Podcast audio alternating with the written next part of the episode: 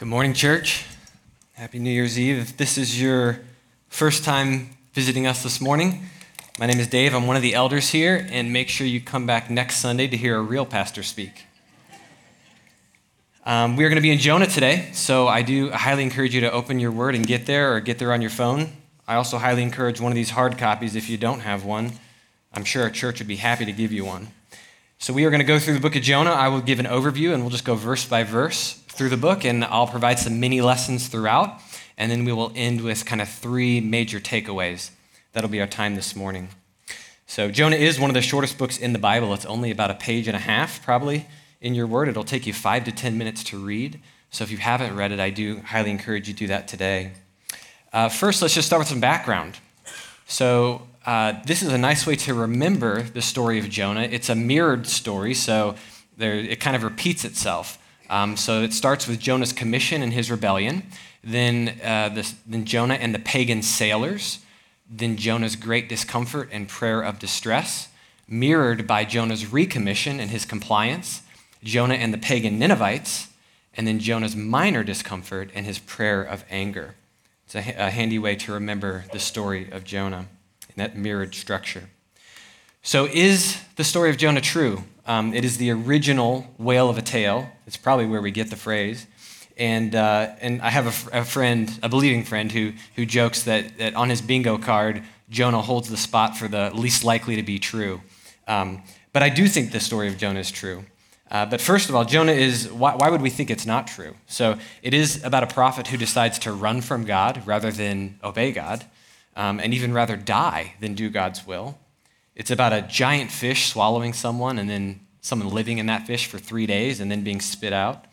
It's about an entire city of wicked pagans repenting over a five word sermon.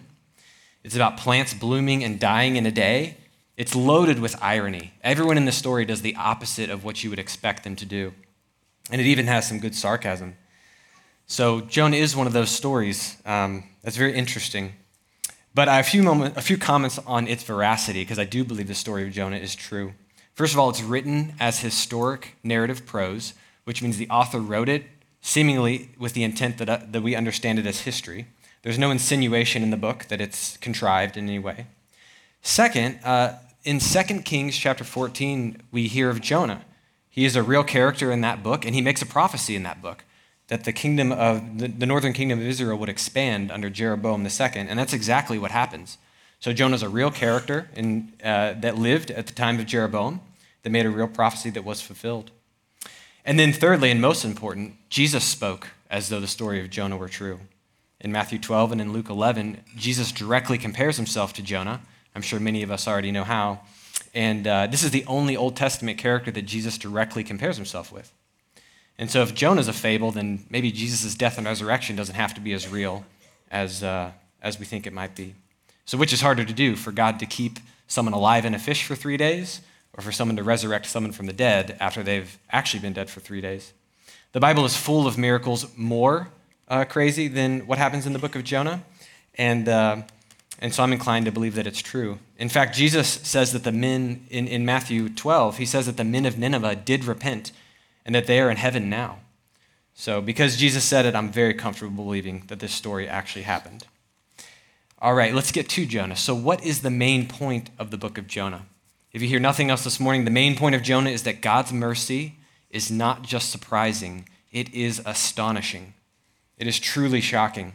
And that this mercy should change the way we view and the way we do everything in life. That is the main point of Jonah. So let's get right to it. If you haven't yet, please do open your word to uh, Jonah. I'll start in chapter one, and again, we'll come, we'll just walk through the book, and I'll provide some mini comments and mini lessons throughout, and then we'll end with a few big lessons. So, chapter one, verse one, the word of the Lord came to Jonah, son of Amittai. Let's pause right there, real quick. So, Jonah or Yonah in Hebrew means dove. That's what his name means. That's what he was. And in Genesis 8, the first time we hear that word, um, it's in relation to the flood, and the dove brings the peace, right, after the flood. The dove symbols uh, God's rest from his wrath in the flood. And then in Matthew 10, Jesus tells us to be as innocent as doves, so without sin, pure and holy. And then finally, in, in all three of the synoptic gospels, um, Jesus uh, connects the dove with the Holy Spirit.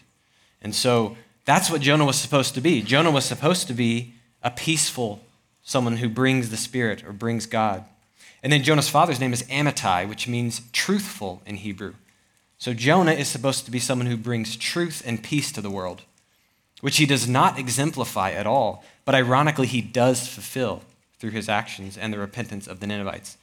And so, a brief comment, one of my soapboxes for those of us, those of you that do not have children yet, names matter. So, give your child a name that matters and that you can pray over them. So, chapter 1, verse 2. God tells Jonah, Go to the great city of Nineveh and preach against it, because its wickedness has come up before me. So let's learn about Nineveh a little bit. Nineveh was one of the largest cities on earth at the time of Jonah, and it was the capital of the Assyrian Empire which about 100 years after the book of Jonah, the Assyrians end up conquering the northern kingdom of Israel. So, a great world power here. In Genesis 10, Nineveh is founded by Nimrod, who was a mighty warrior on the eastern bank of the Tigris, and the Ninevites were steeped in paganism throughout their history. Maybe the most important thing I want you to know about the Ninevites this morning is that they were known for their brutality and their torture methods.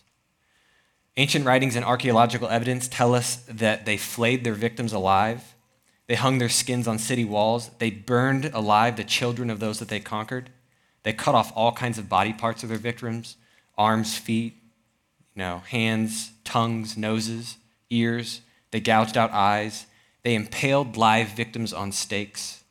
They cut the heads off of their victims and they displayed them on trees around the cities and they made pyramids of them. So these are the Ninevites.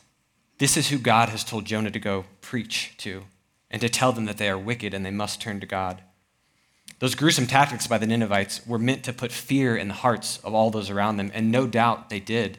And I mentioned how they ended up conquering Israel about 100 years after Jonah. The Assyrians were the original terrorists, and Jonah was rightfully hesitant of going there. It would be like God asking you to go to Gaza and preach to Hamas today, or to go to Lebanon and preach to Hezbollah or to go to Pakistan and preach to Taliban. Would you go and do that? God demands obedience regardless of the outcome. He doesn't tell Jonah what's going to happen. He doesn't promise that the Ninevites will repent. He doesn't promise that they won't kill him. He just tells him to go preach to the Ninevites. Would you be willing to take that journey? Um, I tell you, I, I would be very hesitant to. I would need some wet fleeces followed by some dry fleeces. I would need a lot. Um, and so we need to understand that, that Jonah was rightfully uh, concerned to go there. But let me lower the stakes a little bit for us in our day and age. Would you just be willing to go talk to your neighbor or your coworker about Jesus and leave the consequences to God, even if they might think you're stupid or they might not invite you to the next party? Who is God calling you to reach out to and to leave the consequences in his hands? All right, let's move to chapter 2, uh, verse 3 here. But Jonah ran away from the Lord and headed for Tarshish. He went down to Joppa, where he found a ship bound for that port, and after paying the fare, he went aboard and sailed for Tarshish to flee from the Lord. So we hear of Jonah running from the Lord twice here. So, where is Tarshish?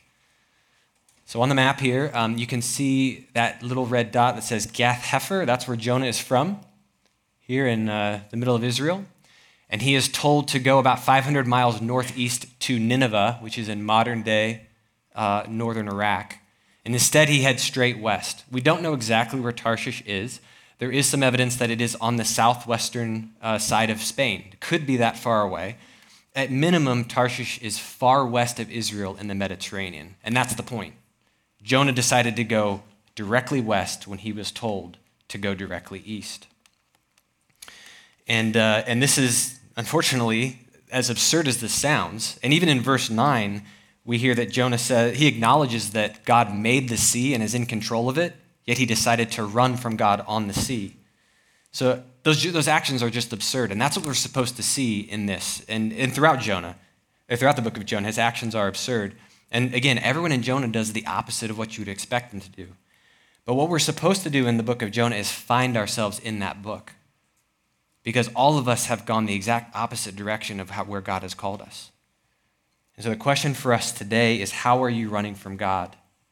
Where has He called you to go and you have turned your back to that? What arena of your life are you pretending that you can hide from Him? How are you rationalizing your behavior? No doubt Jonah rationalized this flight. Everything is laid bare before God, and He knows. So Jonah, full of ironies and reversals, decides to run from God. Let's move to verse 4. I promise we'll pick up. It'll pick up. Uh, then the Lord sent a great wind on the sea, and such a violent storm arose that the ship threatened to break up. All the sailors were afraid, and each cried out to his own God. Okay, so just a quick mini lesson for us here as well. Um, Jonah's flight does not just affect him. Jonah's turning from God and his disobedience affects all of those around him. And that's true for us too. So, how might your disobedience, if you are in disobedience, be damaging the lives of those around you?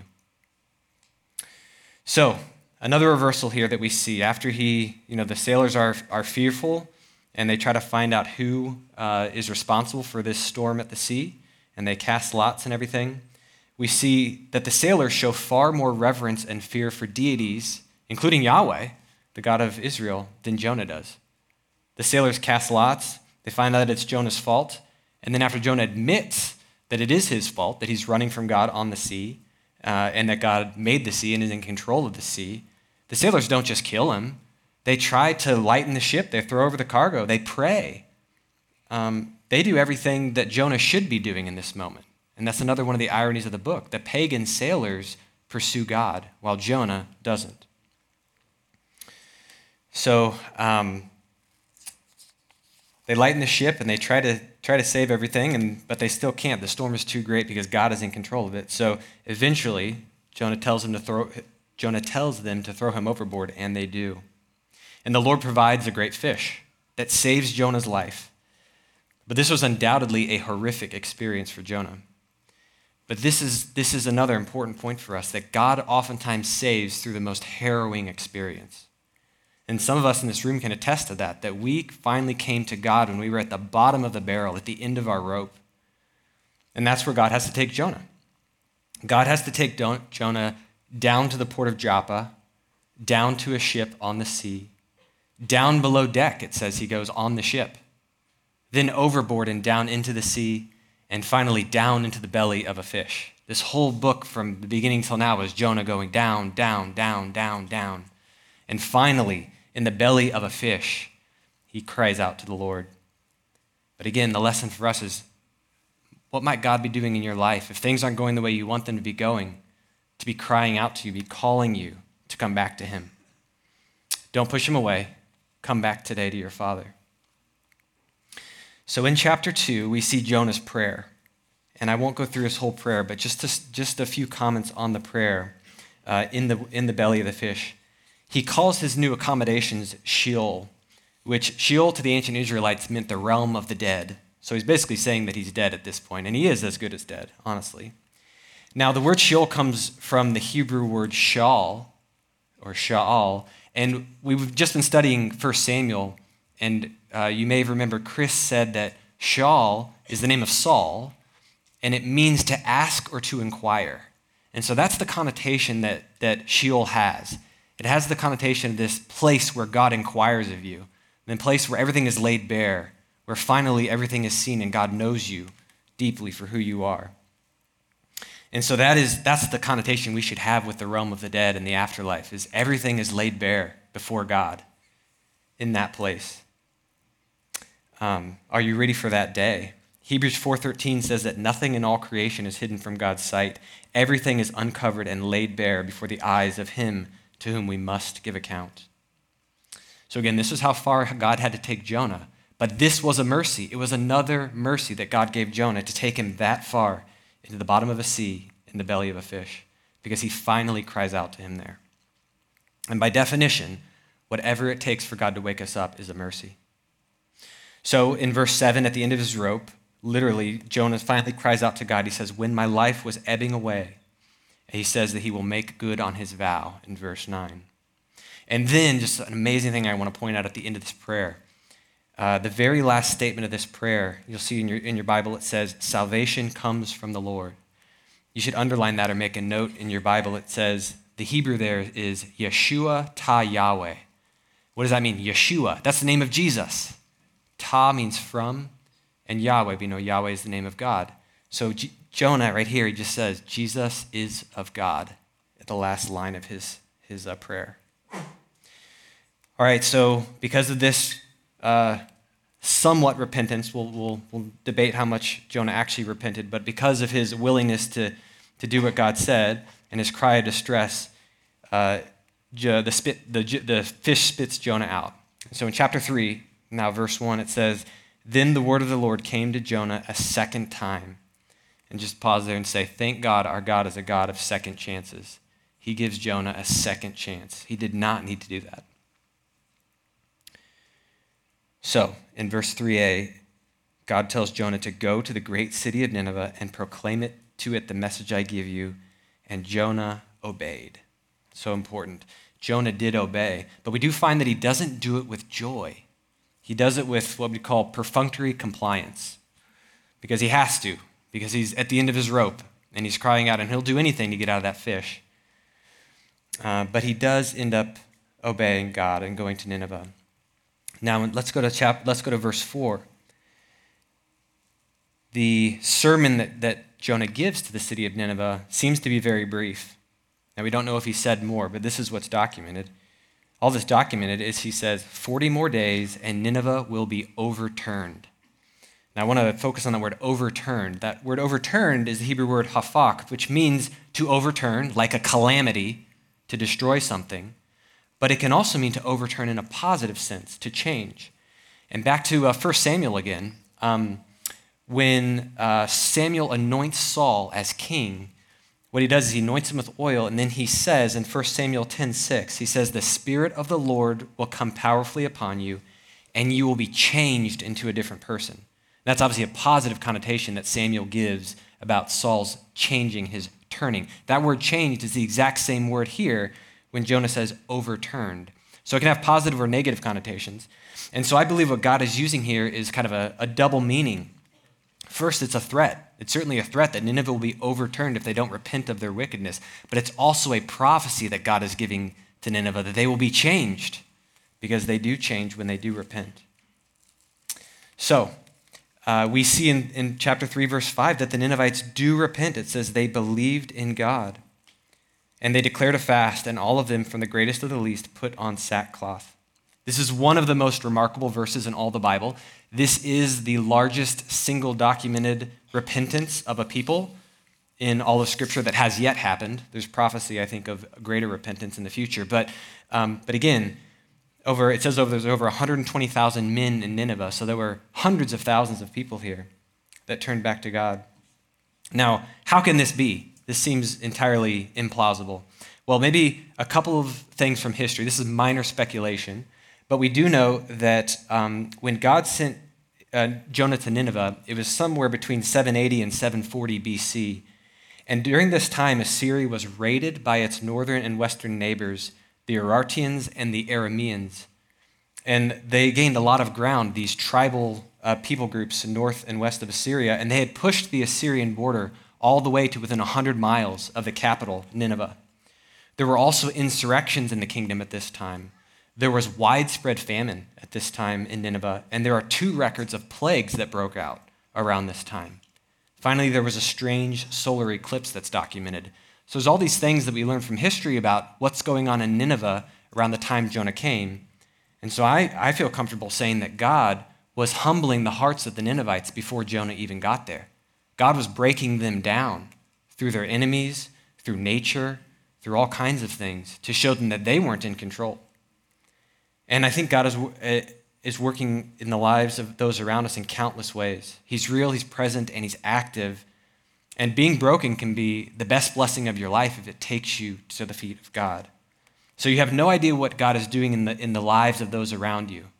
Don't assume that He's not working in those around you, even those that may scorn God. But ultimately, whether we find you know, historical corroborating evidence that uh, you know, the, what was happening around Nineveh was breaking them down and, and humbling them, the bottom line is that any repentance is a miracle brought about by the Spirit. And this is just one of the biggest miracles in Scripture in terms of repentance. It's amazing. And in verses 5 through 10 of, of uh, chapter 3, we see a picture of true repentance. We see the Ninevites fast. We see them put sackcloth and ashes on. We see them calling out urgently to God. We see them giving up or repenting of their evil ways. Um, and even their violence is specifically called out. Remember, I told you how violent the Ninevites were. In verse, um, in verse 8, it says, Let them give up their evil ways and their violence. And so they do. Um, and this is reminiscent. Uh, oh, and even one more thing they say is that they acknowledge that they have no rights. They say, Who knows? Maybe God will relent. And that is exactly the posture of repentance. That is exactly the posture of humility that brings you to repentance. Is to say, Who knows? I deserve nothing. All I know is that I deserve wrath of God. And it's exactly the same thing that uh, you know Jonathan said his, to his armor bearer in 1 Samuel again when they went to fight the Philistines. He says, Who knows? Maybe the Lord will give them into our hands. He didn't presume upon God. It's also the same thing that David said after he committed adultery with Bathsheba and they were having a, a child. And Nathan confronted them and said, Your child will die. And David went and, and he fasted and put on sackcloth. And he says, Who knows? Maybe the Lord will save my son, which the Lord didn't. Again, it's a posture of, I deserve nothing, but I'm crying out to the Lord. This is true repentance. All right, so that's amazing. God's mercy is amazing. Now let's move back to Jonah, chapter 4, verse 1. But Jonah was greatly displeased, and he became angry. He prayed to the Lord. Can you believe this? Can you believe that Jonah, after witnessing this, he isn't killed, he's treated, for all we can see, fine. He isn't harmed. He sends God, God's message, and God brings about repentance, and Jonah is upset about it. Can you imagine that? Well, unfortunately, I can, because I have enemies that I don't really want to have good things in their life. And I think we all do. And that's what we're supposed to do again in the book of Jonah, is put ourselves in his place and say, would we also be potentially upset with our enemies repenting and turning to God? So notice how much of an I prayer this is in, uh, in, in chapter 4. I'll read it. Verse uh, 1 here. It says, Oh Lord, is this not what I said when I was still at home? That's why I was so quick to flee to Tarshish. I knew that you are a great and compassionate God, slow to anger and abounding in love, a God who relents from sending calamity. Now, O Lord, take away my life, for it is better for me to die than to live. How much of an I prayer? Not just an I prayer, but an I told you so God prayer. How many of those prayers do we engage in? Are you blaming God in your prayers? And finally, this is a prayer where he tells God that he knows what's best for him, that it'd be better for him to die now. How many times do we tell God that we know what's best for us in our prayers? This is, this is just the model of a cancerous prayer right here. And instead, we should be doing the exact opposite in our prayer. First, we should be focusing on God, not us in prayer. Second, we shouldn't blame God for our circumstances, but we should humbly acknowledge his control over them and his working for our good through them. And finally, we need to humbly recognize that we don't know what's best for us, only God does. And we should seek for God's will to be done, not ours in our life. So the Lord replies to Jonah. He doesn't ask him. In your Bible, it'll have a little question mark there, but this is a rhetorical question. It's a statement that the Lord makes. He says, Have you any right to be angry? And the obvious answer is no, he has no right to be angry. God has done nothing wrong to him. But yet Jonah is angry. So what does God do with all of Jonah's you know, terrible attitude, rebellion? Even after he follows the Lord, he, he still doesn't really follow and love the Lord. What does God do? Well, he gives him another mercy in a vine to give him shade, to show Jonah that he does care for him. Once again, God is pursuing Jonah. But Jonah's receipt of this mercy only furthers his self focus. He finds joy in God's mercy toward him in the vine, but still has no joy in God's mercy toward the Ninevites. And he still kind of holds out hope for their destruction, I believe, with the way he's camping outside the city. He doesn't realize that God is giving him the vine to help him see that he's supposed to care about the vine far less than he cares about the people of Nineveh. So, because of this ongoing obstinance, God takes the vine away through a worm. God provided both the vine and the worm and the fish. This second provision is just another mercy to show Jonah the darkness of his heart. Jonah is supposed to realize that the removal of this small and insignificant blessing of a vine just pales in comparison to God withholding his mercy from the Ninevites. But again, Jonah doesn't get it. He remains obstinate. And in this, the second time God asks him, Do you have a right to be angry? He has the gumption to actually respond to God. He says, I do. I am angry enough to die. That's just crazy. Again, we see Jonah's theatrics, desiring to die rather than just recognize and submit and love God's heart for the people. He cannot see God's heart for others because he can only see himself. And again, that's a question for us. Is that the way we're living our lives? How much of our life is just focused on us?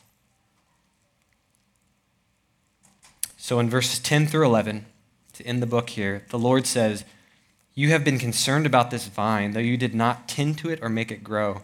It sprang up overnight and it died overnight. But Nineveh has more than 120,000 people or men who cannot tell their right hand from their left, and many cattle as well. Should I not be concerned about that great city?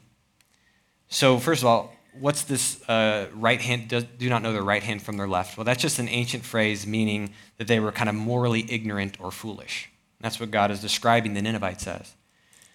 Second, why does God mention cattle?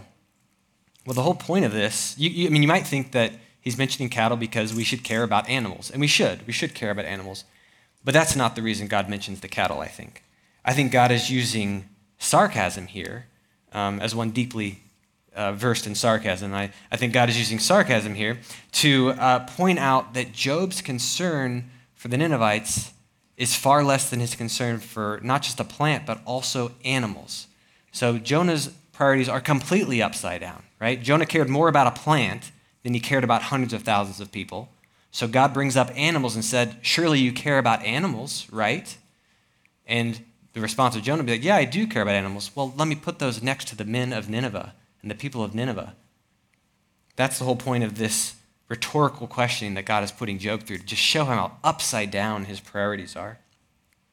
He exposes his self centered thought for the absurdity that it is. And so we are left, the end of the book of Jonah, with God questioning him, but not yet giving up on him. All the hardships that God has brought Jonah through were not just to reach the Ninevites, but also to reach Jonah. And we're left with a cliffhanger as to whether Jonah will respond and finally understand and embrace God's love and mercy, or whether he will remain hard in heart. And the purpose of that cliffhanger, I believe, is so that we can again put ourselves in the story and say, how would we respond in that situation? How do we respond today? Do we love the heart of God? Do we believe in his love and mercy for everyone? And do we pursue that? Or are we actually hateful toward our, toward our fellows, uh, especially our enemies? So let's end with a few key takeaways from the, lesson, from the book of Jonah. So, first of all, I want to say it's very dangerous to know about God, but to not embrace him. That is what Jonah represents throughout this story. Jonah clearly knew God, he clearly believed in God. He even quotes God's mercy as one of the reasons he didn't want to go to Nineveh. He knows about God's love but he did not align himself with God and embrace God's heart. God has been speaking directly to him throughout the book. So this should terrify those of us who have been raised in the church, who know God, who think we know God, and do the church thing week in and week out, but we don't actually have the heart of God. God is nudging you today. He's poking your heart to say, Do you actually love the way that I love? So if you are one of those stubborn believers that has not fully committed your life to Him, that knows a lot about God, but has not committed to Him, please do that today. I implore you. Second, God's mercy is both vast and it is varied. So we saw the vastness of God's mercy in saving an entire city of pagan, wicked, evil Ninevites. Um, and God's mercy is big enough to save anyone, no matter what you have done. Again, I, I guarantee, I would bet no one in this room has done something worse than what the Ninevites did. Again, they were the original terrorists. But God decided to save them. And God wants to save everyone in this room. His arms are open wide. Repent today. His mercy is big enough for whatever is in your past. So that's the first thing. But second, God's mercy is also varied and nuanced. So another, maybe the main focal point of the book of Jonah is Jonah and the way God mercifully, doggedly pursues him in nuanced ways throughout this book. God provides a storm, a fish, a plant, a worm, and a wind. He provides all of these things and questions to Jonah, all to try to help Jonah understand his heart and to help Jonah understand how hard his own heart is and to bring him back to God. So God gives and he takes away, and both can be a mercy if we receive it to draw closer to God. And I'm, I am, you know, I am very aware that that's a weighty statement that God can use everything for his glory and for your good because there are devastating things that happen happen in this life. But I do believe Romans 8:28 that says we know that in all things God works for the good of those who love him, who have been called according to his purpose. So uh, I'll throw in one Bengals reference. I got to do that today. Um, Joe Burrow, you know, our, our quarterback, he, uh, he had another season ending injury a few weeks ago. And he, the, the thing he put out on his social media after that second season ending injury in four seasons was just one quote. It said, Thankful for the adversity. Now, he means it with regard to, you know, that, that injury. But it's true. We should be thankful for the adversity in our lives because it can all be used to teach us things, to draw us closer to God. And no one went through more adversity than Jesus did, so it can help us become more like him. So, finally, the third lesson Jesus is the better Jonah, the true bringer of peace. So, we don't get this directly from the story of Jonah, but when we match this with the New Testament and Jesus' life, it's an amazing contrast we get between Jesus and Jonah and what Jonah didn't do, but what Jesus did. So, two men were sent on a mission to bring peace to a rebellious people that hated them. But only one, Jesus, faithfully obeyed his father. Remember, Jonah's father's name was Truth, just like Jesus' father is Truth. So Jesus came to preach peace and rest to a people that hated him. Instead of running away, he willingly did so. And he went through all of his trials without grumbling, while Jonah was full of grumbling. Jesus desired for God's will to be done. He said, Let not my will, but your will be done. Whereas all Jonah wanted was his will to be done throughout this story. And he openly showed dissatisfaction with God's will.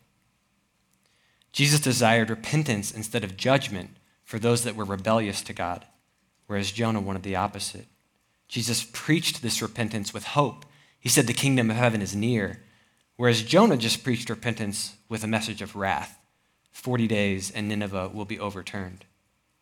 Jesus' anger was directed toward the self righteous Pharisees who led people astray from God, whereas Jonah's anger was directed toward God himself.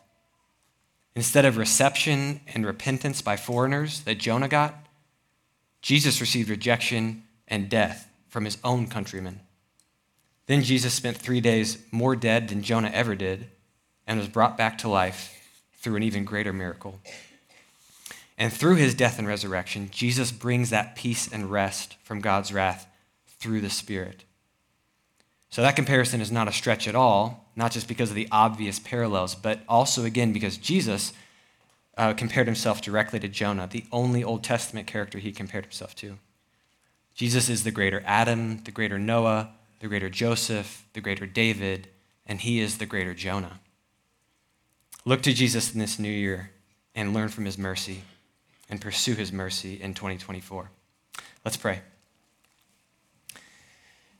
Father, we, uh, we praise you for your word and we praise you for the life of Jonah. Um, help us to find ourselves in his story, to see how we have been rebellious, um, to see how we have run from you and tried to hide from you when that is just impossible and silly. Help us see the absurdity of our actions and to turn back towards you. And most importantly, Lord, help us to embrace your mercy and love for all people, especially our enemies. And let that be our banner for 2024 to love those who don't love us and to show your love to this world. It's in Jesus' name I pray. Amen.